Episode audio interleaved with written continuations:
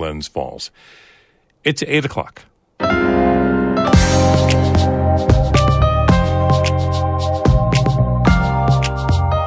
Good morning. This is Northern Light for Thursday, December 7th. I'm Monica Sandreczki. And I'm Todd Moe. Governor Kathy Hochul confirmed that she summoned the likely Democratic nominee to run to replace ousted Congressman George Santos. Our responsibility is to take back the House of Representatives from the Santos type Republican Party and to make sure that Hakeem Jeffries is the Speaker. More on her meeting with Tom Suozzi coming up. We'll meet a group of literacy volunteers in Plattsburgh and talk with Adirondack writer and artist Erin Dorney about a new zine she's created to tell her story of being a renter in the region, some of the frustrations. She's inviting everyone to share theirs and learn more about the power of zines. They're usually made at home or using a copy machine and stapled as like a low cost, quick way to share information that you control. So there's no editor, there's no gatekeeping. Plus, music with the group The Fitzgeralds performing at Pickens Hall in Heuvelton. All of that and more is coming up on Northern Light. Stick with us.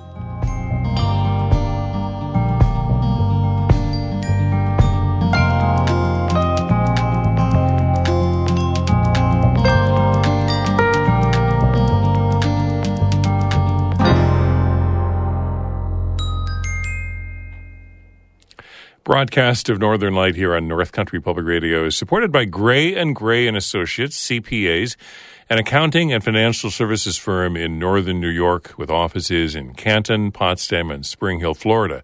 GrayCPAS.com and AdirondackExplorer.com and AdirondackAlmanac.com presenting daily updated news on public policy, environmental issues, and local communities in the Adirondack Park.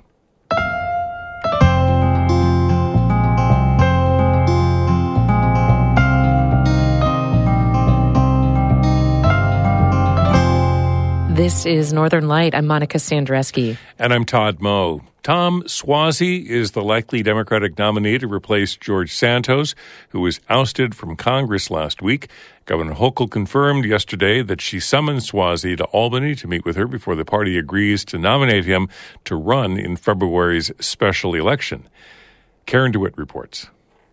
Suozzi, who for six years held the congressional seat recently occupied by Santos, decided in 2022 to challenge Hochul in the Democratic primary for governor.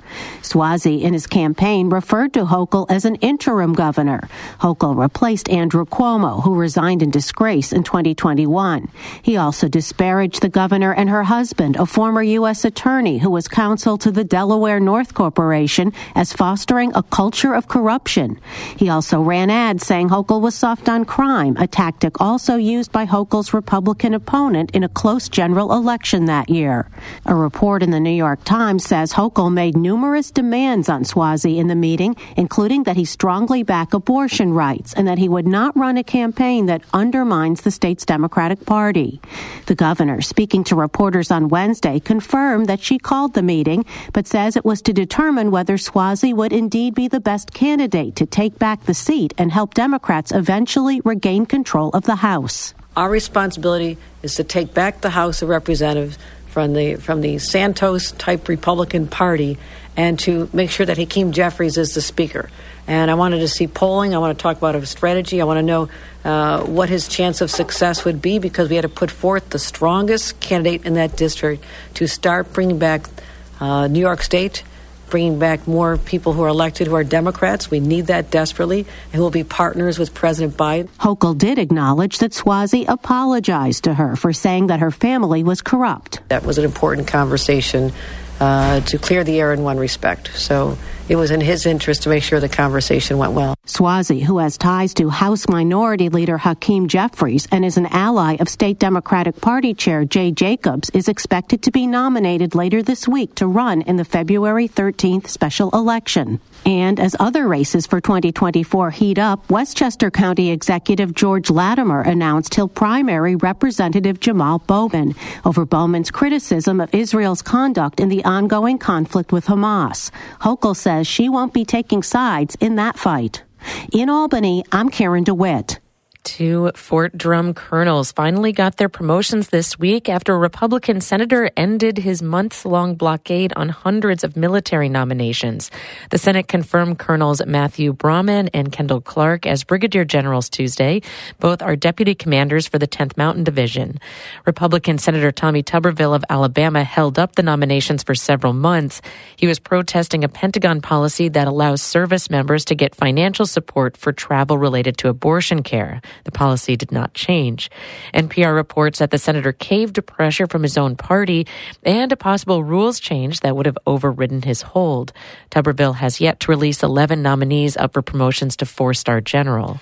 The Harrietstown Town Council opted out of a settlement related to so called forever chemicals at its airport last week. According to the Adirondack Daily Enterprise, the DuPont Chemical Company wants to settle claims that toxic chemicals in its products have contaminated drinking water across the country. Sites include the Adirondack Regional Airport in Lake Clear, which is owned by Harrietstown. PFAS got into the groundwater at the airport due to firefighting foam used on the airstrip. The town is required by the state to clean up the PFAS. The enterprise reports that it's already spending $3 million to investigate and monitor the extent of contamination. The town would have been, would have been entitled to just $1,250 under the settlement. Residents and businesses in Clinton County impacted by heavy rains and flooding in July are now eligible for federal loans. Kara Chapman has more. Historic storms in early July dumped several inches of rain on multiple towns in Clinton County, including Ellenburg, Dannemora, Altona, and Saranac. Flash flooding closed roadways, washed out driveways, and damaged homes. Residents and businesses impacted by the flooding can now apply for loans from the U.S. Small Business Administration, or SBA. Governor Kathy Hochul's office says the low interest loans come from a new program that offers additional financial assistance to people in rural areas affected by disasters. The loan maximums differ based on the type of borrower. For example, the SBA says homeowners may qualify for up to $500,000 to repair or replace real estate. Business owners could get up to $2 million to replace physical losses like machinery and equipment. There's also assistance available for renters and loans for businesses and nonprofits that cover financial losses caused by the floods. The SBA opened a disaster loan outreach center at the Ellenburg Town Hall yesterday. Its hours are 9 a.m. to 6 p.m. Monday through Friday and 10 a.m. to 2 p.m. Saturdays through Friday, December 22nd. We have more information on how to apply for the loans online, by phone, or by mail on our website, ncpr.org. Kara Chapman, North Country Public Radio. St. Lawrence County gets its first state licensed cannabis dispensary today. According to the Watertown Daily Times, the highest peak opens this afternoon on Market Street in Potsdam. The launch was delayed for several months due to lawsuits that blocked new dispensaries from opening in New York State. A judge approved a settlement that lifted the injunction last week. The highest peak officially opens at 1 o'clock this afternoon, and the owners told the Daily Times they expect a rush of customers. And a bridge on a major U.S. highway in Clinton County is back open after months of major construction. The Carpenter's Flats Bridge carries U.S. Route 9 over the Ausable River in Peru. Route 9 runs from the town of Champlain all the way to Delaware. A $6.2 million project raised the decades old bridge by three and a half feet. The goals were to reduce flooding, lessen the impact of ice jams, and enhance safety. The Carpenter's Flats Bridge is on the National Register of Historic Places. It was previously rehabilitated almost 30 years ago.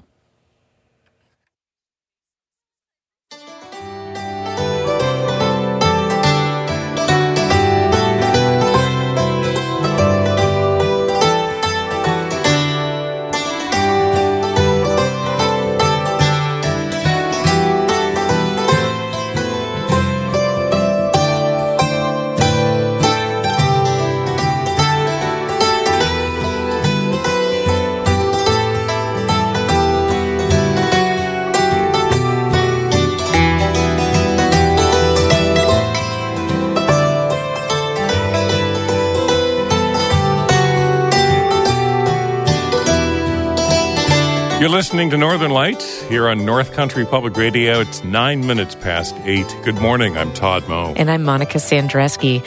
Coming up, zines and an Adirondack renter's frustrations. Have that conversation in just a few minutes right here on Northern Light.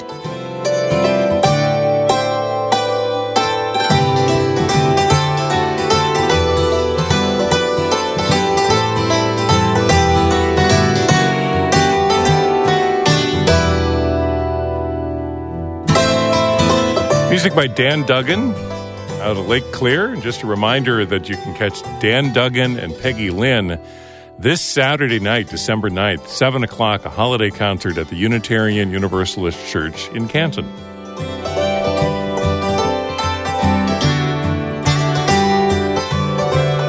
Northern Light is supported by Cronin's Golf Resort, a regional destination for golf, dining, and lodging in the southern Adirondacks.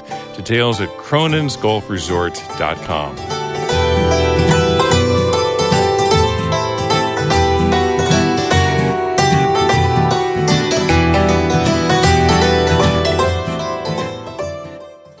Language is the key to communication. For people without the ability to speak, read, or write, a lot of doors are closed. Opening those doors is the goal of literacy groups like Literacy Volunteers of Clinton, Franklin, and Essex counties. It's based in Plattsburgh and teaches reading and language skills to adult learners. As Amy Feiereisel reports, many of the organization's learners are recent immigrants to the United States. On a dark and wet Tuesday night in November, about a dozen people file into a basement classroom in Hawkins Hall on the SUNY Plattsburgh campus. We're going to start with our vocabulary words today. And we're doing one of the lessons that is a little bit harder. That's Helen Mitchell. She's teaching an intermediate English class here tonight for English as a second language learners. All the vocabulary has to do with tonight's topic burnout. The next word is prioritize. When something is more important. Yes, exactly. Mitchell has been teaching for literacy volunteers for the last six months. Her students are from all over Mexico, Haiti, China, West Africa. Okay, uh, my name is Judith Blanco. I'm from Venezuela. Blanco is 58. She arrived in Plattsburgh two years ago. She's been taking classes through literacy volunteers ever since. She says she spoke almost no English when she arrived. A little, a little. But now uh, I improve my English. So not very well, but I understand more people when they're talking with me. Blanco was a lawyer in Venezuela. She came to the U.S. through political asylum and works as a housekeeper at a hotel in Plattsburgh. She says English is her path to higher paying work and a better life. This is why most people are here, including 54 year old Carlos Guevara. He grew up in Mexico, where he was a mechanical engineer. He moved to Plattsburgh just weeks ago because he got a job at local manufacturer Mold-Rite. No friends told me they, they took English class here. I want to more about the American culture, and I, I of course, I, I want to get another job, of course. He'd like to become a manager at Mold-Rite. Guevara and Blanco are just two of around 150 learners that literacy volunteers serves across three counties Clinton, Franklin, and Essex. They tutor adults who want to improve their literacy, like folks looking to pass their GED test or recent immigrants to the region. 74 year old Jocelyn Erkenbeck is program manager at Literacy Volunteers. She says, in addition to teaching language skills, for many of their ESL learners, they're a safe place in a literally foreign country we end up being uh, mom, auntie, grandma. Erkenbeck is Canadian and says that her own immigrant status helps her connect with their many ESL learners. They're frightened when they come to us. A lot of them are professionals in their native country. And so we, our goal is to teach them English so that eventually they can take up the mantle. This organization has grown enormously over the last few years. In 2020, two groups merged to become literacy volunteers for Clinton, Franklin, and Essex counties. They recruited more tutors and built stronger relationships with other support organizations like the Office of New Americans, CV Tech, St. Joe's Outreach Center. They often work as de facto caseworkers. They help people apply for their driver's license, find lawyers. Because many times some of the learners come to us when they are at their lowest. That's Karen Despidabus, Literacy Volunteers Executive Director. She says literacy isn't just about books, it's about unlocking potential. Families become economic drivers and to be fulfilled and, and, and improve their well being in, in their situation. She says their number of learners has grown a lot in the last few years, from 15 in 2019 to 150 in 2023. There's so many in need right now that we actually have a waiting list for some of our ESL learners. Sometimes their work comes full circle. While I was in the office, 36 year old Julio Rodriguez walked through the door. He came in to volunteer as a peer tutor. He used to be a student. Rodriguez is from Cuba, came to the U.S. in 2015, and ended up here because he had family in Chazy. I kind of fell in love with the area because we have another state just across the lake. We have another country like 45 minutes away, so. He took classes through literacy volunteers for about a year and a half. When I got here, I was with zero English at all. Rodriguez says the classes gave him a solid base and then I, you know, I get into the real world and start, you know, learning out of the out of literacy volunteers uh, walls and start working. His first job was as a packer at the Pactiv factory. Then he became a machine operator, and then he was promoted to supervisor. I mean, I start from the bottom and work all my all the way up, and then I move on to a government job. Rodriguez now works as a TSA agent at the Plattsburgh airport. He lives in Peru. He's made a life for himself here. This is what literacy volunteers wants for all of their learners. Rodriguez says he still has a ways to go. As you can see, my English is still a little bit rough, but he, he, he helped me a lot. And now he wants to help others. Literacy Volunteers is actively looking for tutors in Clinton, Franklin, and Essex counties. Amy Feiereisel, North Country Public Radio in Plattsburgh.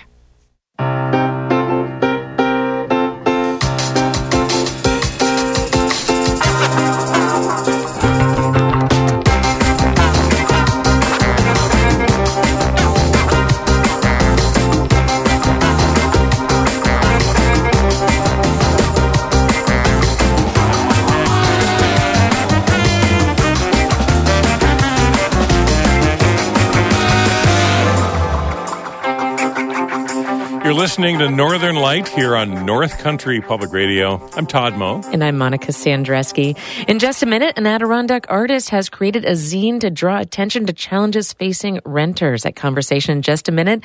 Then stick around after the show for Bird Note coming up at 842. First, Todd has a look at the weather for us. Cloudy, gray skies uh, right through the weekend at this point, with maybe a chance of rain on Sunday. Milder temperatures, highs today in the low 30s. Tonight, lows in the 20s with mostly cloudy skies, maybe an occasional light snow shower today. South southwest winds around 5 miles per hour. Tomorrow, partly cloudy, highs near 40. Saturday, mostly cloudy, highs near 50. Sunday, about a 90% chance of rain with highs in the upper 40s, low 50s. And the Weather Service predicts a wintry mix for Monday with highs in the mid 30s. We've got clouds and 15 degrees right now in Canton. What's it like to move to a small town in the Adirondacks and find a place to live? What are some of the challenges for year round renters? The NCPR newsroom has explored some of those questions in a housing series, which you can find at our website, ncpr.org. And those are also some of the questions up for discussion on Monday, December 18th at 7 o'clock the Saranac Free Library. Writer and artist Erin Dorney has created a new zine as a way to express and share her experiences as a renter. She's inviting everyone to share their renting stories in the region and learn more about the power of zines. Erin Dorney told me that zines, popular a generation or two ago before the internet, are seeing a resurgence as a way to discuss various topics ranging from poetry to social justice. They are small handmade books. It's short for magazines. Uh-huh. They're usually made at home or, you know, using a copy machine and stapled as like a low cost, quick way to share information that you control. So there's no editor, there's no gatekeeping. You can kind of write whatever you want. You can be anonymous if you want. Social media is being used to share zines a lot these days. There's things called zine fests where people gather and trade zines or sell zines. So it's definitely like a whole kind of underground community that exists. Have you already produced uh, a zine called House Zine? Is there actually physically a House Zine out there? There. Well, I'm looking at a pile of uh, House Zine right now uh-huh. on my desk. So this is the House Zine that I'm working on. It is. I am making it right now, and there will be um, 18 copies. So it's a limited edition. And I've made other zines. You know, I've probably made like probably 15 zines total, but House Zines a little bit different because it's more of a combination of a zine and an artist book. So an artist book is kind of like a work of art, but it's in book form. So this is like a very special zine because only 18 of them are going to exist, and they're a little more, um, I guess, like fancy.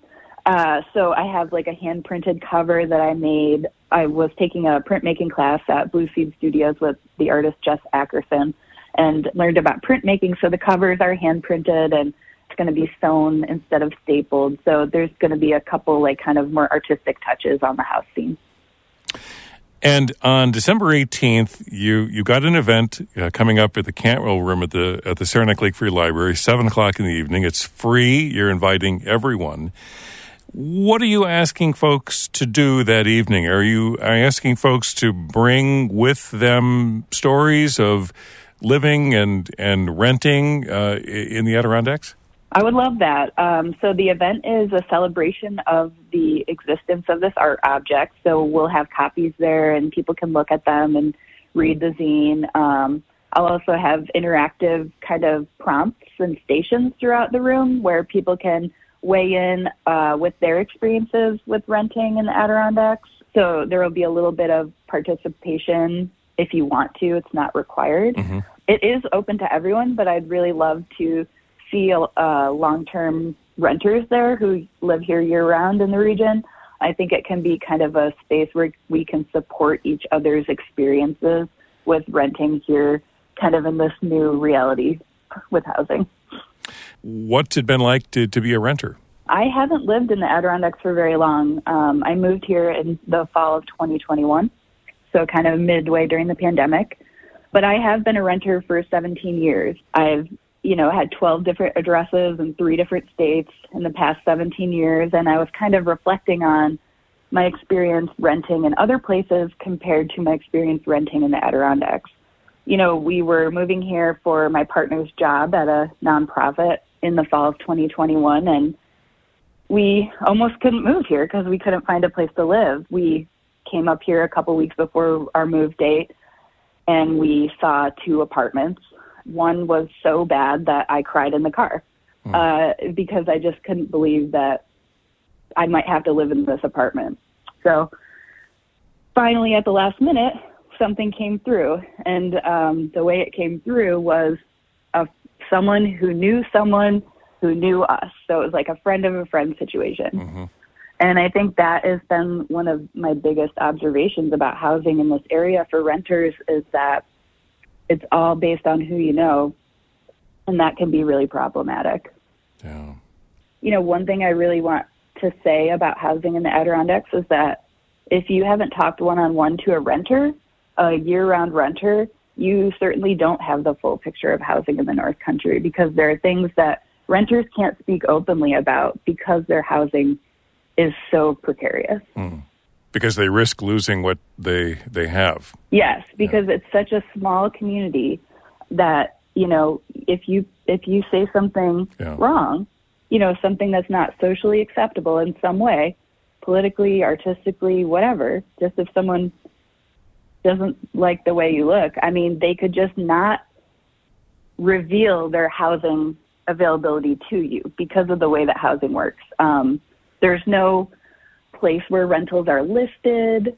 Uh, you kind of have to ask, and then maybe people can reply to your ask and tell you if they have something available. You have to be trusted, and I'm not. I don't think that that's a very sustainable system. Right.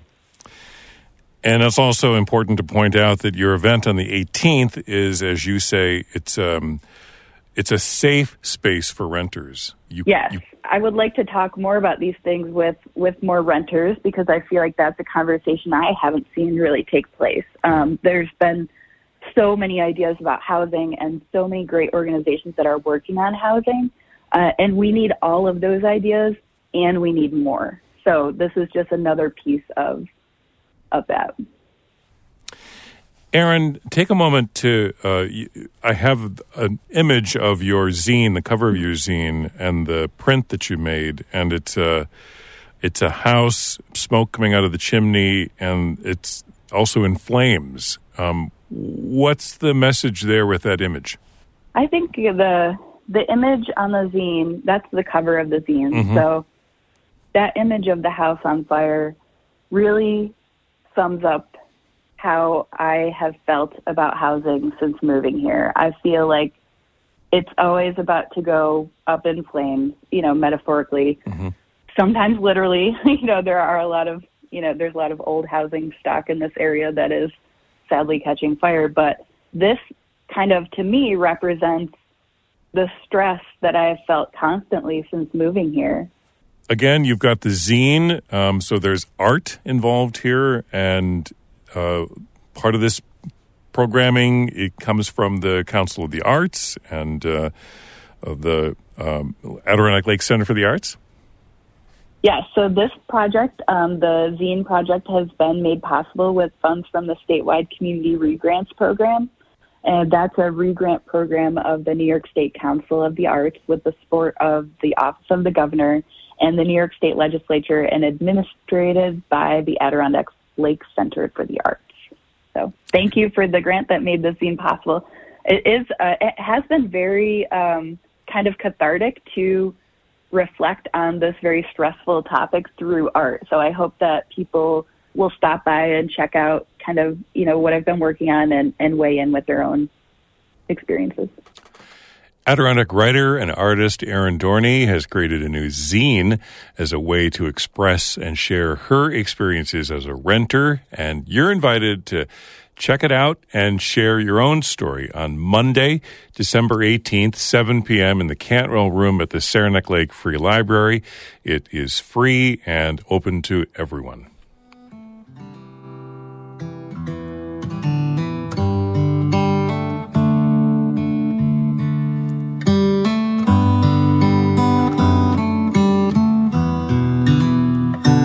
This is music by the Fitzgeralds. They'll be at Pickens Hall in Heuvelton Tuesday, December 12th at 7 p.m.